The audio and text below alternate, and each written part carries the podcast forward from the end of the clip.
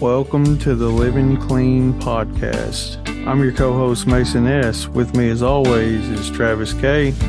This podcast is not meant to replace meeting, sponsorship, step work, or service.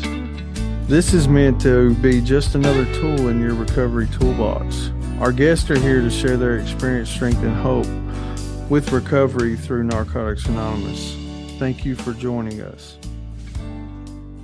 All right, here we are back on the Living Clean Podcast. My name is Mason S, and I'm here with old T K. Yeah, yeah. Yeah, so this is our first episode, and we're excited, man. Um, this kind of come about a few months ago. You know, I was really wanting to start a, pod- a podcast, so I started looking online for N A-related podcasts, and I found one. And I was actually a guest on there a couple of weeks ago, and that really just drove the fire. Um, obsession and compulsion. The obsession and compulsion, yeah. And we've been obsessed, or I've been obsessing about it ever since. And, you know, that I want to give that podcast a shout out. It is the Anonymous Podcast. They, po- they post the spiritual principle every day. So go and check them out. They're doing really great stuff over there. Um, but tonight, so... For our very first episode, I couldn't think of anybody better. One of our fellow home group members, uh, this dude sponsors one thousand four hundred seventy-eight people, and he's taking about twelve hundred of them through the steps. Uh, we're very glad to have him, Mister Chase P. How you doing, man? Man, I'm good, fellas. How are y'all? Oh, we're doing great.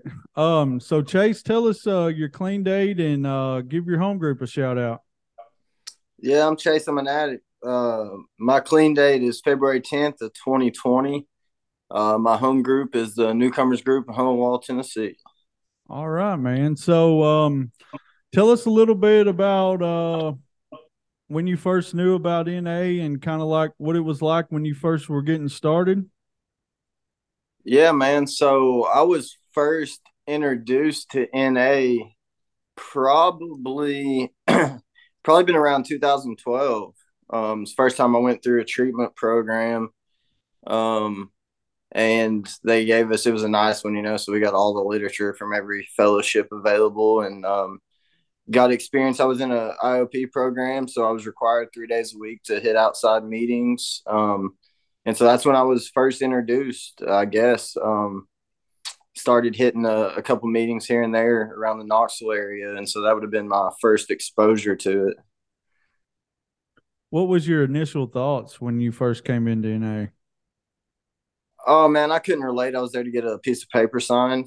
Um, you know, I was young. I was probably twenty-one coming in, and uh, all I could think about through treatment and getting into the rooms and hearing other people share was, well, I've never done half the shit that they've done, you know, like I don't belong, or, you know, that I wasn't able to, um, you know, identify with a lot of the things I heard. I was just getting started, man. I, I wasn't there to, I had no desire to get clean or didn't have any plans on, I thought I had at the time a problem with a specific substance.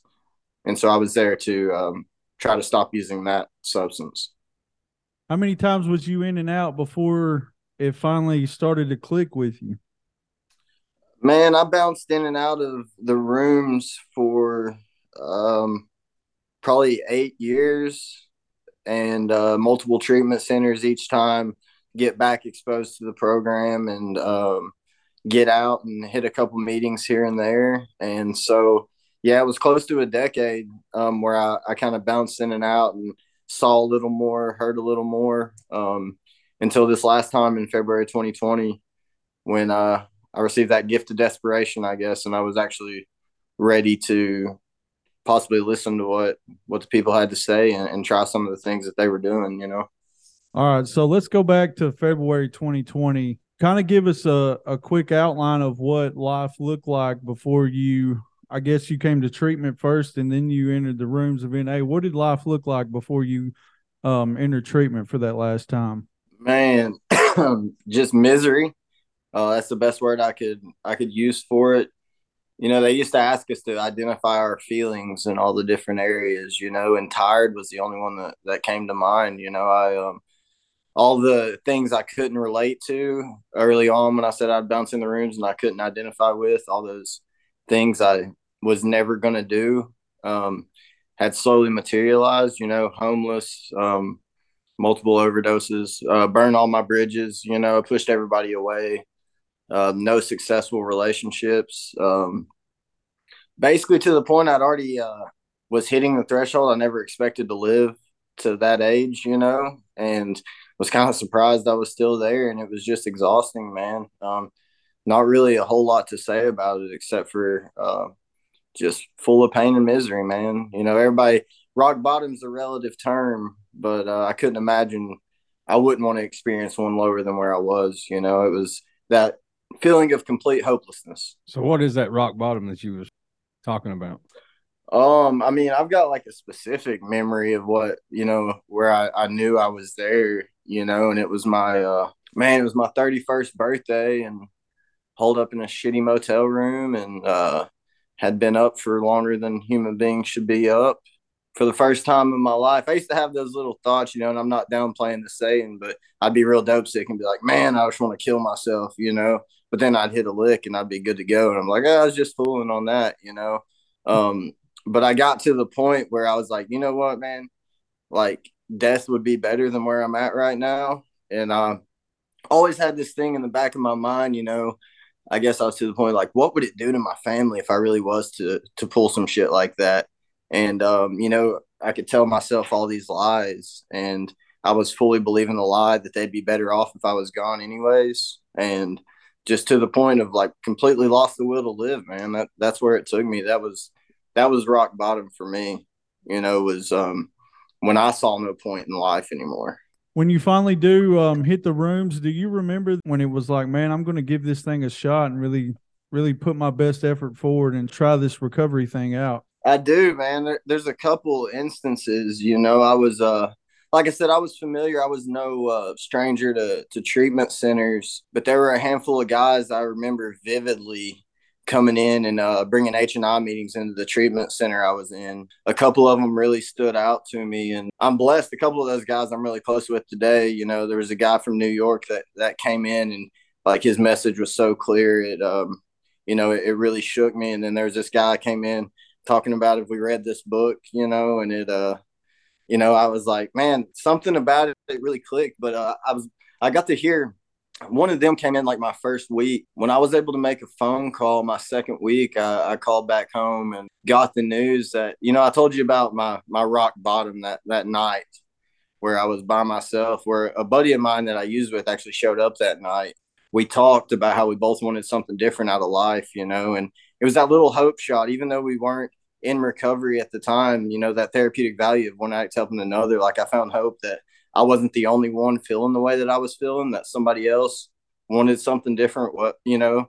And when I made that that phone call home in my second week in treatment, I found out that uh, he had used for the last time, man. He got out of jail and picked up and lost his life, and it kind of hit me like a ton of bricks. Like, he wanted the opportunity I had, and who was I to not take advantage of it, you know. And so I really bought into those guys bringing those H and I meetings in, man, and started listening and kind of followed suit, you know, finished out treatment until I could get in the rooms, man. And once I got in the rooms, um, got I got clean during COVID. So right when I got clean, it was all Zoom meetings.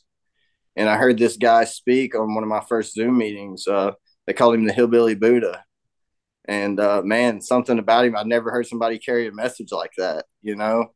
And I was so excited to go to in-person meetings. And when I walked in the room, I got to see some of those guys that were bringing H and I in, you know, and real quickly, I, I just saw people that enjoyed being around each other. It was an environment that I wasn't familiar with. It'd been a really long time, man, and it kind of sucked me in. And I just kind of followed them and tried to emulate what they were doing and pretend like I knew what I was doing, you know? Yeah, absolutely. Hey, so you, you touched on something. You know, we hear, especially when we're in active addiction, we hear a lot about, you know, people dying and, um, but there's something really powerful about when it happens really close. Somewhere in the back of our mind, we feel like it can't happen to us. But when we lose somebody close, like a friend or a family member like that, man, it really can be eye-opening and uh, you start to realize your own mortality, man. And that's um, that really hits home, man. And and luckily in your case, man, it brought about a big change. Man, it really did, and and it's the craziest thing. And the normies out there don't get it, like how desensitized we could get to people, like watching people overdose or hearing somebody died. Like it was just part of the day to day, you know. But I think what hit me the difference is I knew that the cat wanted something different. You know what I mean? Like he, he opened up to me, and, you know, you don't do that on the streets. You don't tell people how you're really feeling. You know what I mean? And I, and I knew he was sincere and wanted something different. And um, I think that's that's what really hit me. It was like, man, he, he didn't necessarily want to be out there doing that. He just hadn't found the way out, you know, and I had the opportunity at that way out. So you said that you made your first meeting during the basically the height of the pandemic, of course, twenty twenty. How did that feel compared to the old? Because you said you'd been to meetings before.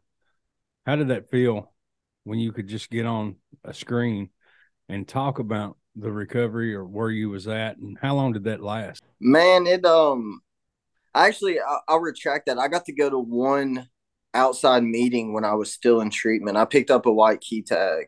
Um.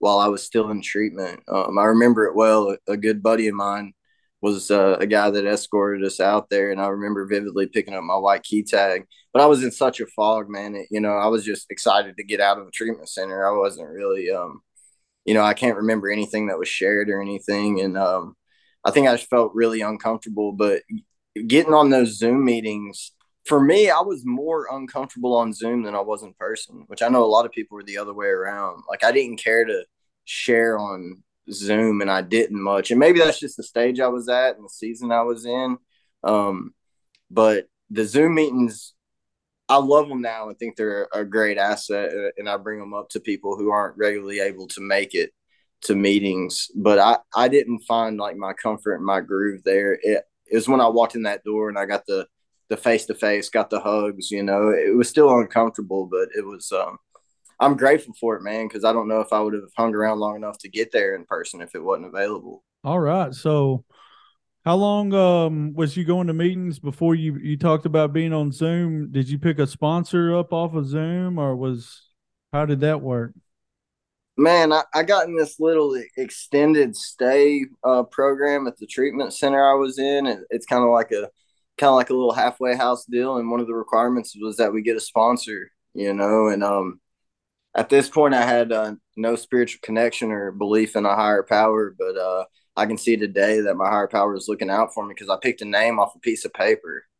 Um, I think there were three guys available to me, and uh, I heard one of them play guitar. I was like, yeah, fuck it, you know. It could be worse. At least I got that, you know. I like that quality of him. So they say find somebody who has what you want. I didn't really have the opportunity, man. I was just trying to follow the rules, and you know, you it gets beat in your head, the uh, the tools, the things that are necessary. And they say, get a sponsor. I was like, well, I'm getting one.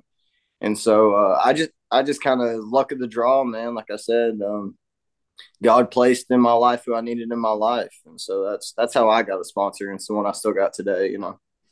Hey, well, kind of walk us through what the relationship's like and, and how it's grown since you've uh, since you picked that sponsor that day. Yeah, absolutely, man. So I, I blindly called this guy um, and, you know, said, hey, I'm so-and-so. I'm in this program. I need a sponsor. You know, will you be, spo- you know, will you be my sponsor? And um, the weirdest shit happened, man. He said, yeah, I'd be honored to. And I was like, what the fuck? Maybe I picked the wrong guy. That's a, you know, that's a weird answer, bro. And uh, it didn't make any sense to me, but uh yeah, that's what he told me. And he, he said, I want you to do two things. Call me every day. And he asked me if I, you know, he asked me if I'd read the basic text. And I had at that point. Um, I'd read through it in treatment, and I'd done um, book studies out of it. And uh, I was like, yeah, man, I've read it a couple of times. He said, cool, we'll read it again. And I was like, this motherfucker didn't listen. I told him I read it. You know what I mean? um, but but I did, man. I, I started reading the book again, and I um. started calling him every day and lied to him every single day and told him, hey, man, everything's great. It's good talking to you. Conversations last about fifteen seconds, and I would hang up. And uh, he's a real quiet guy on the phone. I couldn't get a read on him. And I'm like when I get uncomfortable, I just talk a lot. So I'd talk real fast, tell them everything was good, and and get off the phone. Um, but I get now why why they say call me every day, because I got in the habit of doing that. You know, he's been my sponsor for a little over three years, and I think I've missed calling him like maybe three days in those three years. It's just that habit I built up, and eventually I was used to picking that phone up. And one day I was miserable enough. I said, "Hey, man, here's what's really going on." And uh, I told him, and I think he said, "It's about fucking time," you know, and uh, that opened the door for, you know, it was the first time I was, I was truthful with him. And uh, we started building the relationship, man, but it, it really came through working steps. That's, that's where the relationship is, is built. You know, he started learning a little bit about me, and uh, even lied to him during some of my first step, and he called me out on it. And uh, then it just grew from there. And, you know, now he's, he's one of the closest friends that I have. It's uh, not something that's guaranteed in a sponsor-sponsee relationship is become friends, but um, he knows everything about me, man. And I, and I felt comfortable because I got to, you know, learn about him a little bit, and uh, it really helped me find the similarities and started uh, building that intimate relationship you hear about, you know.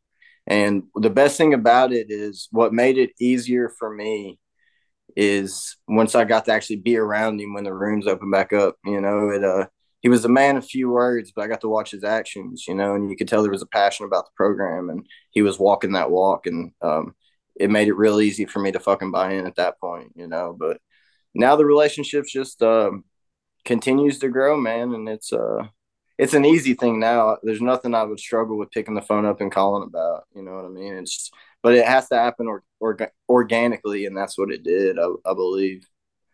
So while we're on this um, topic of sponsorship, what would you say to somebody who may be listening to this who's overwhelmed with fear about making a decision on who they're going to get to sponsor them, or, or you know, maybe they're limited on options like you was? And, you know, you, you talked about having to pick it off a sheet of paper.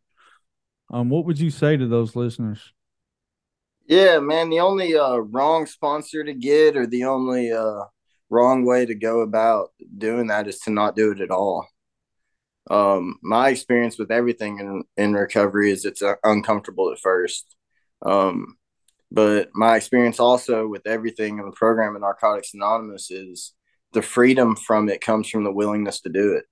Just the willingness to ask for a sponsor and to walk through that fear. Even if it doesn't work out, I've already proven to myself I can do it. You know what I mean? It's, um, and really it never is as bad as we make it out to be. And so we blow it up to be like this huge thing in our heads, I believe. Um, but once it's over with, it really kind of, you know, it is what it is. I would just say you would walk up to a random person and try to cop some dope. So walk up to a random person and ask them to sponsor you. It's a little bit easier. You're a lot less likely to get stabbed or robbed or something like that. So it's, Tell us about it, was what it was like working through the twelve steps, and then actually what it felt like on the other side to have somebody come up and ask you to sponsor them. Yeah, man. Um, so that's my favorite part about the program in itself is sponsorship. Um, and I learned that, um, like I said, I was I was blessed to get the sponsor that I got. And um, I shared this a while back. I think um, what made me buy in and is comfortable and, and really reap the benefits of step work was, you know, there was the thing that ran me out of the rooms for so long was that big scary three letter word y'all use, you know, and it was God, and it terrified me and I wanted no part to do with it. And my sponsor left it wide open and completely gave me the freedom to find my, my way through all of that. And so when I started working the steps, like I said, that, that first one was a little uncomfortable and I was a little on the edge. Um, but he called me on my shit and it made me buy in. I was like, I'm going to prove this motherfucker wrong on this next one. You know what I mean? Like I was going to lay it all out there, and I felt the freedom that came from one. And, you know, a lot of people talk about this vacuum that's left of this void. I just wanted more of it, man. I, I finally set out to do something and did it.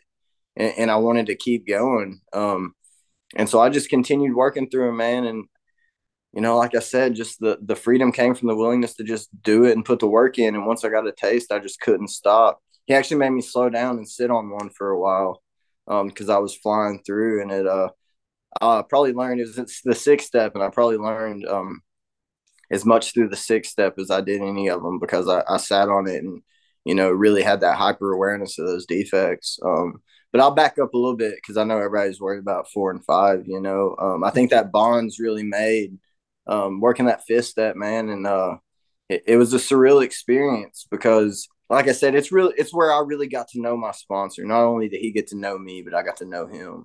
He gave me a different perspective on all the things that I'd gone through, you know, and it was uh, it was a spiritual experience before I was willing to admit that there were spiritual experiences. And so I just kept plugging away, man. And it's nice knowing somebody is there with you every step of the way, you know, and powered through it and worked through the steps and started all over again. And um, it was short. You know, I think I, I worked uh, my twelfth step for the first time at about uh, right around eleven months clean, like ten and a half, eleven months clean. Um, my sponsor told me immediately to start raising my hand and be available for sponsorship. And uh, when the first guy asked me, I was like, holy fuck, what's he thinking? You know what I mean? Like, I'm not ready for this. And I remember telling my sponsor, like, man, I don't think I'm ready for this. He's like, you couldn't work somebody through a first step? And I was like, well, yeah, I probably could. He said, then you're ready for sponsorship. You know what I mean? And uh, so pretty mi- immediately, the first night I raised my hand, I had somebody ask me, man. And um, it made complete sense to me when I was able to answer them and tell them I'd be honored to. Wow, you know, awesome, that's the moment when it all came together and I realized, you know, like what that meant. And um, like I said, it's my favorite part of the program. I, I've been blessed to get to sponsor quite a few guys, and sitting on the other side of the step, that's what the program's about to me today. Like, if you're on your first time through the steps and you're working with a sponsor and you think you're having these spiritual awakenings and that you're really getting to experience the program of Narcotics Anonymous, finish all twelve of them and get some sponsees and sit on the other side, because that's what it's about. I've learned more about sitting on the other side of a step than I ever dreamed about learning through my steps. Like, like it's it's crazy to watch people grow, you know what I mean, and experience those things for themselves. It's crazy how some another addict's experience, you know, sitting across from that sponsee, how it can really just open up things that you never thought about in your own life, and how a, a sponsee opens your eyes to the things that you, you know, you didn't even realize, or nobody's even, you've never even been aware of that's going on in your own life. And it shows you a whole nother area that you need to work on yourself. I was just thinking about, you know, when you, when you look at those newcomers come in, and, and I remember when I was a newcomer, and it was, uh, it was the craziest thing, because I remember one day I was just walking, and it was, it was a beautiful spring day. And for some reason, I, I don't really notice nature that much, but I walked in to the room and I told somebody, I said, man, it's such a beautiful day outside. And they said, your spirit is awakening. And whenever you get to sit on that other side, like you're talking about, and you see that, that spirit start to come alive and that newcomer, man, it just, it gives you cold chills just about it. Man, it, it absolutely does. And, you know, I guess when I first started to, it, it's like one of the more recent, probably in the last six months experiences I had about really learning a lesson on the other side of a step, is I was going through a six step with a sponsee, and it asked, where is um, rebellion been active in your life today? And it was crazy, because when I worked through the six step on my own, I really couldn't find it. You know, like I wasn't really rebelling too hard at the time, but reading him that question, listening to his answer, I was like, man, slap me in the face. I was like, well, I can identify with this shit now, you know. And it just took somebody else's experience, like jogging that out of me. And um, like I said, I, th- I think the real freedom in it, man, is um, watching other people grow and seeing that light start to come on, man, and seeing somebody who was so hopeless find that little bit of hope, and then they start identifying how their own lives are getting a little bit better. And Um, I don't know, man, it's the biggest blessing this program has to offer. You know, my, my favorite moments in recovery, people ask me all the time, like, what's the best moments, you know, you've had since you got clean? And it's crazy that the, the ones that stick out to me most actually had nothing to do with me. You know, I, I've got a brother in recovery. I got to see, you know, get a relationship back with his daughter. You know what I mean? That he didn't have for so long. And I got another really good friend that I'm getting to see go through the same thing, and, and get the opportunity to be a dad now and kill it.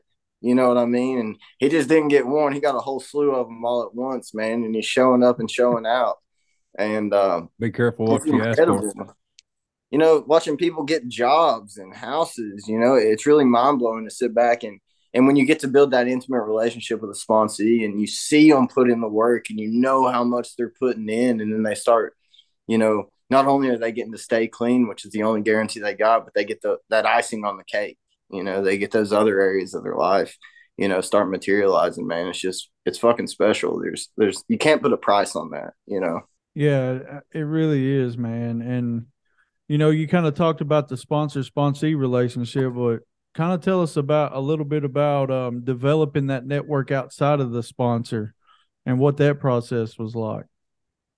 Yeah, man. Um, so I didn't know it uh, when I got my sponsor. He told me about like this, you know, this family, like my people, you know. He said, wait, man, wait till you meet this guy and this guy and this guy and your grand sponsor and your great grand sponsor. And I'm like, what the fuck is that? You know what I mean? Like, I don't know what any of that means, but all right, you know. And I think they drugged me down to Alabama um, pretty early on to go see some music um, with these guys in my sponsorship family. And they were telling me about seeing all these shows back in the eighties, and these guys had like multiple decades clean. And um, man, I wanted what they had, you know what I mean? Like, they just, the way they carried themselves, I was like, you know what, I want to meet as many of these guys as I can. And so I was kind of um, not necessarily given the option. I was adopted into this massive family, I guess. And um, what I started to learn when you, when you really dive in and start developing a network, or what it did for me,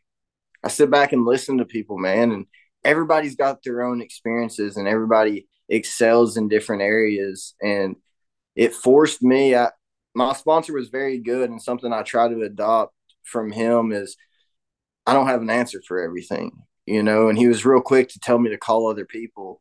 And at first I was not very good at it. It was uncomfortable. But I, I began to see when he would tell me to call somebody, it's because he knew they had experience in a certain thing. And every time I did it, it got a little bit easier, and I always found the solutions I was looking for. And so I was able to kind of do that on my own, man. I'd sit back and listen to people, and um, if I knew they'd been through something, maybe I really respect what they have going on professionally. So when I had job opportunities, I called and talked to these people, or I knew these guys that were in, you know, healthy marriages. And when I had a relationship, you know, question, I would call and ask them. Um, but ultimately, man, I just got involved, and I followed the people around who were doing N A activities all the time, and slowly but surely I started developing relationships with people all across the country.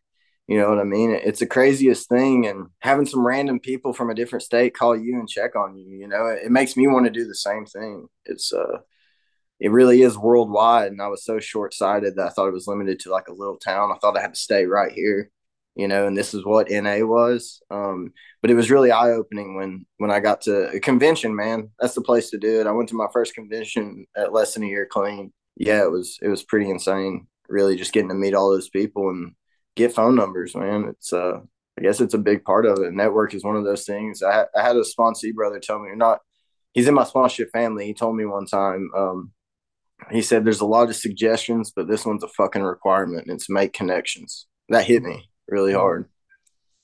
That's really good, man. So let's talk about home group for a second and the service work you're, uh, you know, getting involved in service, and what was that like? So home group, man, it, uh, I guess I was forced to get involved with one group because there was one meeting in my town. So that's where I got to go regularly. And actually, you know, I had no plans of staying in Honolaw. Um, I was planning on going back. I'm originally from Knoxville, so that's where I was going to go back to. But like I said, I came in this room and it was just this vibe and this uh, environment I'd never experienced. And I literally stayed in the town, town I'm in because of that group, you know, and, and they became my friends, my family. And um, I was, you know, I didn't have a whole lot going on in my life at that point outside of N A. So I was all in, and uh, it was a blessing that almost by necessity early on, I had to uh, get way involved in service. And I had that term twisted, you know, I thought I had to hold positions to be of service. I heard service work kept you clean. And so I tried to get my hands in everything, and it may be like little control issues and stuff like that, that, that I was feeding off of. Um, but I've been blessed, man. I, I've got to hold multiple different, you know, service positions at my home group. Um, I've been on a convention committee. I've served at the area level. I've served on a bunch of events that my, my home group has, has put on. And I think um, before I felt like I had a purpose, before I found my purpose, which was simply to be the best version of myself and to carry a message of recovery, I found a purpose by being of service. You know what I mean? The fact that people trusted me made me feel trustworthy, you know, and uh, I always tell people, you know, I would I got into service for all the wrong reasons, but I got into service. So when people ask me like, well, I feel like I'm trying to take this service position for the wrong reason, just fucking take it. You know what I mean? If you keep working on yourself and you take it, eventually those motives may, may start slipping away a little bit. Um, but it's a double-edged sword. I learned a good lesson about overcommitting through service, man. And, uh, you know, but it was also bred into me to keep the commitments that I make. And so I learned, like I said, I learned the lesson that I don't necessarily have to hold a service position to be of service. Um, but it's one of those tools and one of those things that I feel like I have to do um, in order to be successful, really, is to be of service in one way or another. All right, man. So uh, before we wrap it up, why don't you uh, tell us about some of the gifts of recovery that you've seen? I know we only have one promise, but if we do what we're supposed to do, like I know that you've done, man, what are some of the gifts that you that you've experienced since you came into those rooms in February of twenty twenty? Man, that list could go on forever, you know, but some of the things that, that stand out to me the most, um, I remember working my first step for the first time, my sponsor asking me what joy meant to me and um, where I had joy in my life. And I told him I had no idea what that was or, or where to find it, you know, and today I have a very good understanding that joy is an emotion that starts within myself. There's nothing outside myself that can give me that. And uh, through the program and step work, you know, I've um, I've been able to develop that joy. And, you know, that's a gift within itself. And, you know, where I was unsuccessful in every relationship that I've ever been in, um, today I, I can be a I can be a son and I can be a brother. I'm in a successful marriage. You know, I'm, I'm a responsible, productive member at my job. Man, the, the list goes on and on. And I'll tell you one of the biggest gifts, man, it's it's crazy. And um, I want to share this with y'all. I, I received one of those gifts last night, and uh, it, it was the craziest thing, man. It was probably about a year ago. My wife called me kind of in a frenzy, and she was like, hey, man, there's this, uh, there's this guy I used to run the streets with and use with, and his family just called me. He's in the hospital, and they don't know if he's going to make it. He's in a bad way. And, you know, consequences of our actions out there using, you know, and um, they're like, they're, they reached out to me, hoping somebody can talk to him, you know, and it's a guy I've never met in my life. And uh, I was like, absolutely, I'm on my way up there, you know, and I, it took me about ninety seconds to find a guy who, uh, to find somebody to go with me to twelve step this guy, you know, somebody I've never met. And um, one of my sponsees hopped in with me and we drove straight up to the hospital and went in and talked to this guy and uh, told him, hey, man, we know where you've you've been and there's a way out, you know, and we told him that, hey, man, you're loved and you're worthy of this. And if you'd like to try something a little different, man, we're here and we can show you where to go. And uh, he didn't it didn't take immediately. You know, he went back out and did a little research. Um, but my wife ran into him at the gas station last night and uh, he's got like nine months clean. And he told my wife, he's like, I've never got to thank you and your husband, but he didn't know me from Adam, and him and his buddy came up and they cared when nobody else did. Dude, that's and, what it's all about. Man, it's just affirmation that like somebody calls or N A calls and I have a chance to show up and show somebody that they are worthy and that when nobody else cares that we fucking do. You know, there's that purpose I said I couldn't find for myself. You know what I mean? And it just, um, and I know for every hundred, there might be one that it takes, man, but that one makes it well worth it, you know, and there, there's not a price I can put on that. That's a gift that, you know, if I don't get anything else out of this program, that right there, the the thing that one person has the opportunity to new way of life, man, it's all worth it, you know. All right, Chase, man, I'm sure enjoyed um, you giving us your experience, strength, and hope, man. Some big things that stuck out to me is the importance of sponsorship, you know, building that recovery network and uh, always picking the phone up when N A calls because you never know what that may lead to or who that may lead walking through the door, man. Um, I think about it for all of us. I think at one point everybody looked at us as a lost cause and You know, uh, one of my favorite parts of the basic text is when it talks about, you know, um, old dreams awaken and new possibilities arise, man. And we're all miracles. And is there anything that's going on at your home group that you'd like to share on here, that in case somebody outside of here is listening and may want to participate? Man, there's everything going on at the home group, man. No, uh, the big thing I can think of right now is uh, April first. We're having a fundraiser. Um, we have a speaker jam. Uh, I think this will be our fourth speaker jam. Yeah, and uh, we're having a fundraiser for that April first. It's a carnival themed with the talent show. There's going to be a lot of excellent talent on the stage, some not so excellent. Um, but it'll be a good time, man. There'll be good food, fifty-fifty, uh, bingo, all, all that stuff. And um that's probably the, the most uh, recent thing we got coming up. Last Saturday this month, we got our own Brooke K sharing her experience, strength, and hope for a, uh, you know, birthday celebration. Uh, we packed the house, man. We love to see new faces. Um, sometimes we, we need some new uh, faces and some new ideas to come in. So we're open seven days a week, um, Wednesdays at noon, every other day from seven p.m. to eight p.m. So come check it out. All right, Chase, man, I sure appreciate it. So Thanks, I just Chase. want to let everybody know that uh, we have a Facebook page. It's called the Living Clean Podcast. Uh, join the Facebook page. Um, you can see the highlights from this show on TikTok or wherever. And uh, just want to let you know that our whole goal in this is just to um, branch out and find a new way to reach that addict that still suffers. You know, we're going into a new time where technology's kind of taken over, and you know, this is a place I never thought that we would see anything N A related, but you know, our goal behind that is is strictly to carry the message. We're not going to make any money or anything like that, you know. And I just want to thank all our Chase and anybody else who may take the time to come on here and take, you know, take the time out of their schedule. And uh, there's no benefit other than, you know, reaching that still sick and suffering addict. And I'm glad we can all be a part of it. All right. Thank you, Chase. Yeah, appreciate it, guys.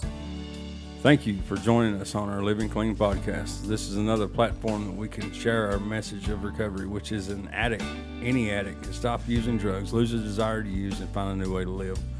Join that no matter what club. You can contact us through text.